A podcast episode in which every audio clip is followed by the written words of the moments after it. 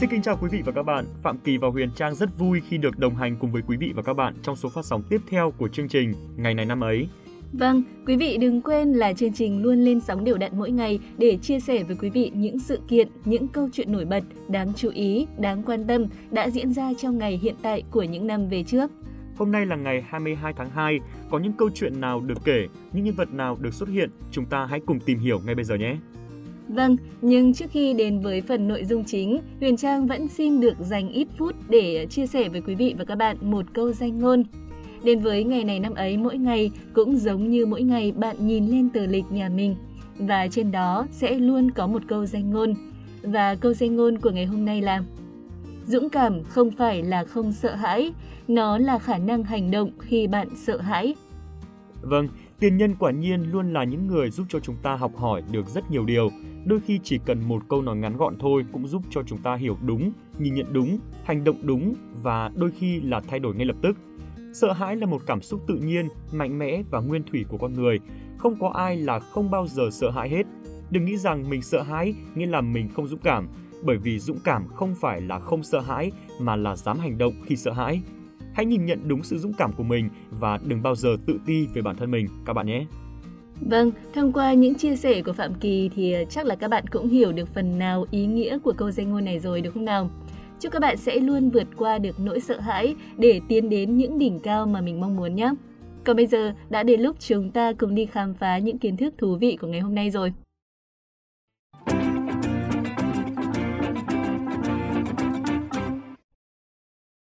Mở đầu sẽ là những sự kiện nhân vật tại Việt Nam.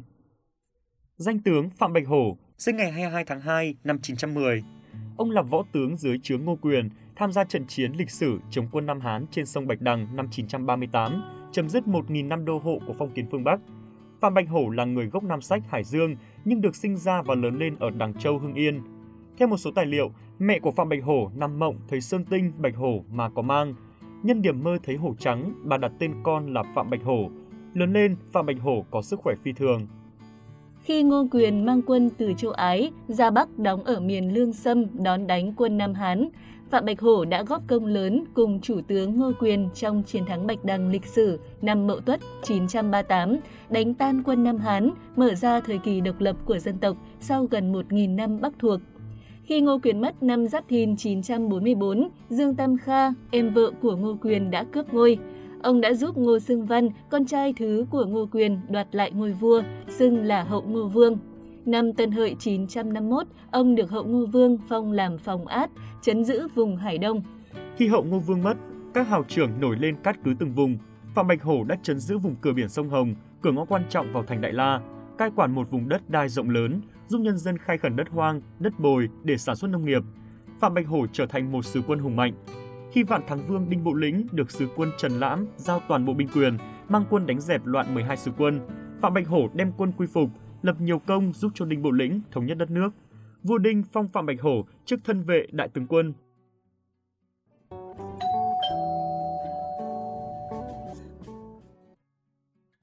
Chúng ta cùng chuyển sang thông tin tiếp theo, thông tin về vị vua ở ngôi lâu nhất trong lịch sử phong kiến Việt Nam. Vị hoàng đế thứ tư của nhà Lý, Lý Nhân Tông, sinh ngày 22 tháng 2 năm 1066. Ông là con trai trưởng của Lý Thánh Tông và Nguyên Phi ỷ Lan. Khi mới ra đời được một ngày, ông đã được vua cha Lý Thánh Tông phong là thái tử. Ông kế ngôi khi mới 7 tuổi, với sự phụ chính của Thái hậu ỷ Lan, Thái sư Lý Đạo Thành và Thái úy Lý Thường Kiệt. Dưới triều đại Lý Nhân Tông, nước Đại Việt đã làm nên những chiến công lừng lẫy cả về nội trị lẫn ngoại giao và ngày càng trở nên hùng mạnh. Trong lĩnh vực chính trị, ngoài việc định quan chế, chia văn võ làm chín phẩm từ trung ương đến các địa phương, Lý Nhân Tông là vị vua đầu tiên ban hành lệ dân chủ với chiếu cầu lời nói thẳng, nhằm huy động trí tuệ của mọi tầng lớp nhân dân đóng góp vào công cuộc trị quốc bình thiên hạ. Về kinh tế, Lý Nhân Tông rất mực quan tâm đến vấn đề tam nông, Ông cũng chính là vị vua đầu tiên quy định việc bảo vệ sức kéo cho sản xuất nông nghiệp. Ông đã hai lần xuống chiếu ra lệnh cấm giết trộm trâu. Ngoài ra, Lý Nhân Tông cũng là người đầu tiên khởi xướng việc đắp đê phòng lũ. Trong việc bảo vệ thiên nhiên, môi trường sinh thái đối với cư dân làm nông nghiệp, tháng riêng năm 1126, ông đã xuống chiếu cấm dân chúng mùa xuân không được chặt cây. Về lĩnh vực giáo dục, vua Lý Nhân Tông lại là vị vua đầu tiên mở khoa thi để tuyển chọn người tài năng bổ làm quan lại cho bộ máy chính quyền, thay thế lệ tiến cử và sát hạch trước đó. Khoa thi đầu tiên này được tổ chức vào năm Ất Mão 1075, gọi là khoa Tam Trường hay còn gọi là khoa Minh Kinh Bắc học. Năm Bính Thìn 1076, vua Lý Nhân Tông cho lập trường quốc tử giám ở Kinh Đô để dạy học cho con vua và các hoàng thân. Đây là nơi tạo ra nhiều người có học vị cao, được coi là trường đại học đầu tiên của nước ta. Từ đó, việc học được khuyến khích, mở rộng khắp nơi. Tháng 8 năm Bính Dần 1086, mở khoa thi chọn người có tài văn học trong nước, xung làm việc ở Hàn Lâm Viện. Khoa thi này Mạc Hiển Tích đỗ đầu, được bổ chức hàm lâm học sĩ. Về quân sự, ngoại giao, vua Lý Nhân Tông cũng đã để lại những dấu ấn khó quên. Năm 1075, nhà vua giao cho Lý Thường Kiệt đưa quân sang đất Tống đánh trước để giành thế chủ động. Quân đội nhà Lý hạ được thành Ung Châu vào đầu năm 1076. Sau đó, nhà Tống cho quân sang xâm lược nước ta do Quách Quỳ, Triệu Tiết dẫn đầu. Dưới sự chỉ huy của phụ quốc thái úy Lý Thường Kiệt, quân nhà Lý một lần nữa lại đánh bại quân Tống tại trận tuyến trên sông Như Nguyệt. Quách Quỳ phải chấp nhận giảng hòa và rút quân về vào năm 1077. Vua Lý Nhân Tông được đánh giá là một vị vua giỏi, một bậc minh quân trong lịch sử dân tộc. Ngày Đinh Mão, tức ngày 15 tháng 1 năm 1128, vua Lý Nhân Tông mất ở Điện Vĩnh Quang, ở ngôi 56 năm, thọ 63 tuổi. Thái tử Lý Dương Hoán, con của Sùng Hiền Hầu và là cháu gọi Nhân Tông bằng bác lên nối ngôi do vua Lý Nhân Tông không có con trai.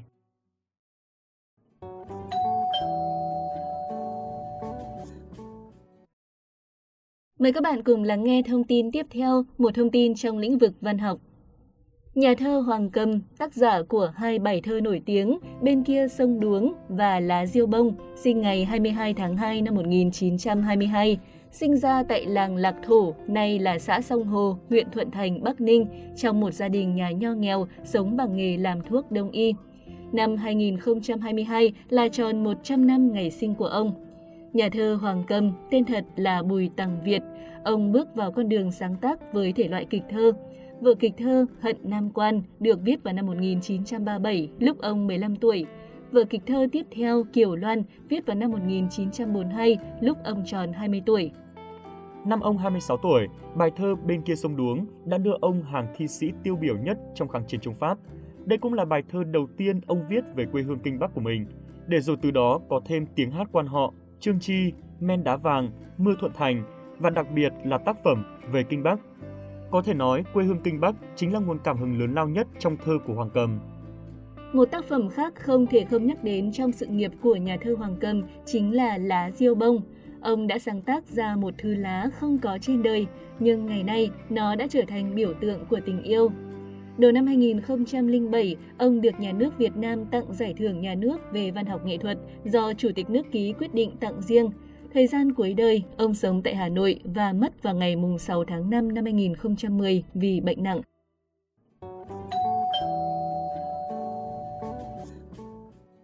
Tiếp theo chương trình sẽ là sự kiện nhân vật trên thế giới. Quan đại thần của Triều Mãn Thanh trong lịch sử Trung Quốc, Hòa Thân, mất ngày 22 tháng 2 năm 1799. Xuất thân là một công tử Mãn Châu Trung Quốc, khi mới 10 tuổi, ông được đưa vào cung học. Thuở nhỏ, do quan hệ bất hòa với mẹ kế nên phải chịu nhiều vất vả. Khi mới gia nhập triều đình, Hòa Thân giữ chức vị thị vệ. Tuy còn trẻ nhưng Hòa Thân đã sớm có năng lực làm việc cũng như là các đóng góp cho triều đình. Ông được Càn Long rất tín nhiệm, trọng dụng. Khi nhắc đến Hòa Thân, ai cũng biết đây là một nhân vật khét tiếng với danh xưng đệ nhất tham quan trong lịch sử Trung Hoa. Của cải mà Hòa Thân đã tham ô, nhận hối lộ thì không có bất kỳ một vị quan tham nhũng nào trong lịch sử Trung Quốc cổ đại và hiện đại vượt qua được. Có người ví rằng lòng tham vô đáy của Hòa Thân tựa nạn đại dịch hoành hành khắp nơi khiến không ít quan lớn, quan bé đều bị lây nhiễm và ra sức tham nhũng. Sở dĩ Hòa Thân có thể vươn lên đỉnh cao của quyền lực rồi làm mưa làm gió như vậy là nhờ sự sủng ái đặc biệt của Hoàng đế Trung Hoa khi đó là Càn Long. Đối với Càn Long, Hòa Thân quan trọng đến mức ngày nào không gặp được Hòa Thân là vua Càn Long không chịu được. Vậy lý do là gì? Có một số dự đoán được đưa ra như sau. Thứ nhất, Hòa Thân rất giỏi làm thơ, hợp với sở thích của vua Càn Long. Thứ hai, tiêu chuẩn dùng người thân cận của Càn Long là hoạt bát, nhanh nhẹn, thông minh lão luyện, tướng mạo tuấn tú, trẻ trung xinh đẹp, người mà có tướng mạo xấu xí, khó lòng được Càn Long trọng dụng. Trong khi đó, Hòa Thân lại có tướng mạo xuất chúng. Thứ ba, Hòa thân xuất thân cao quý, làm việc nhanh nhẹn, có tài ngoại giao, lại rất giỏi su nịnh. Ngoài ra, có một số nguyên nhân khác được đưa ra, nhưng tất cả cũng chỉ là dự đoán. Lý do thực sự vẫn là một bí ẩn. Sau khi Càn Long qua đời vào ngày 7 tháng 2 năm 1799, Hoàng đế Gia Khánh mới có thể truy cứu Hòa thân. Ngày 12 tháng 2, Hòa thân bị bắt cùng với Phúc Trường An. Sau khi bị hạch tội, Gia Khánh đã ra chỉ dụ kết án Hòa thân xử lăng trì, tịch thu tài sản. Tuy nhiên sau đó, Gia Khánh lại quyết định miễn cho Hòa thân khỏi một cái chết đau đớn, thay vào đó bắt ông tự vẫn tại phủ vào ngày 22 tháng 2, tha cho gia đình Hòa thân, còn Phúc Trường An bị chém đầu.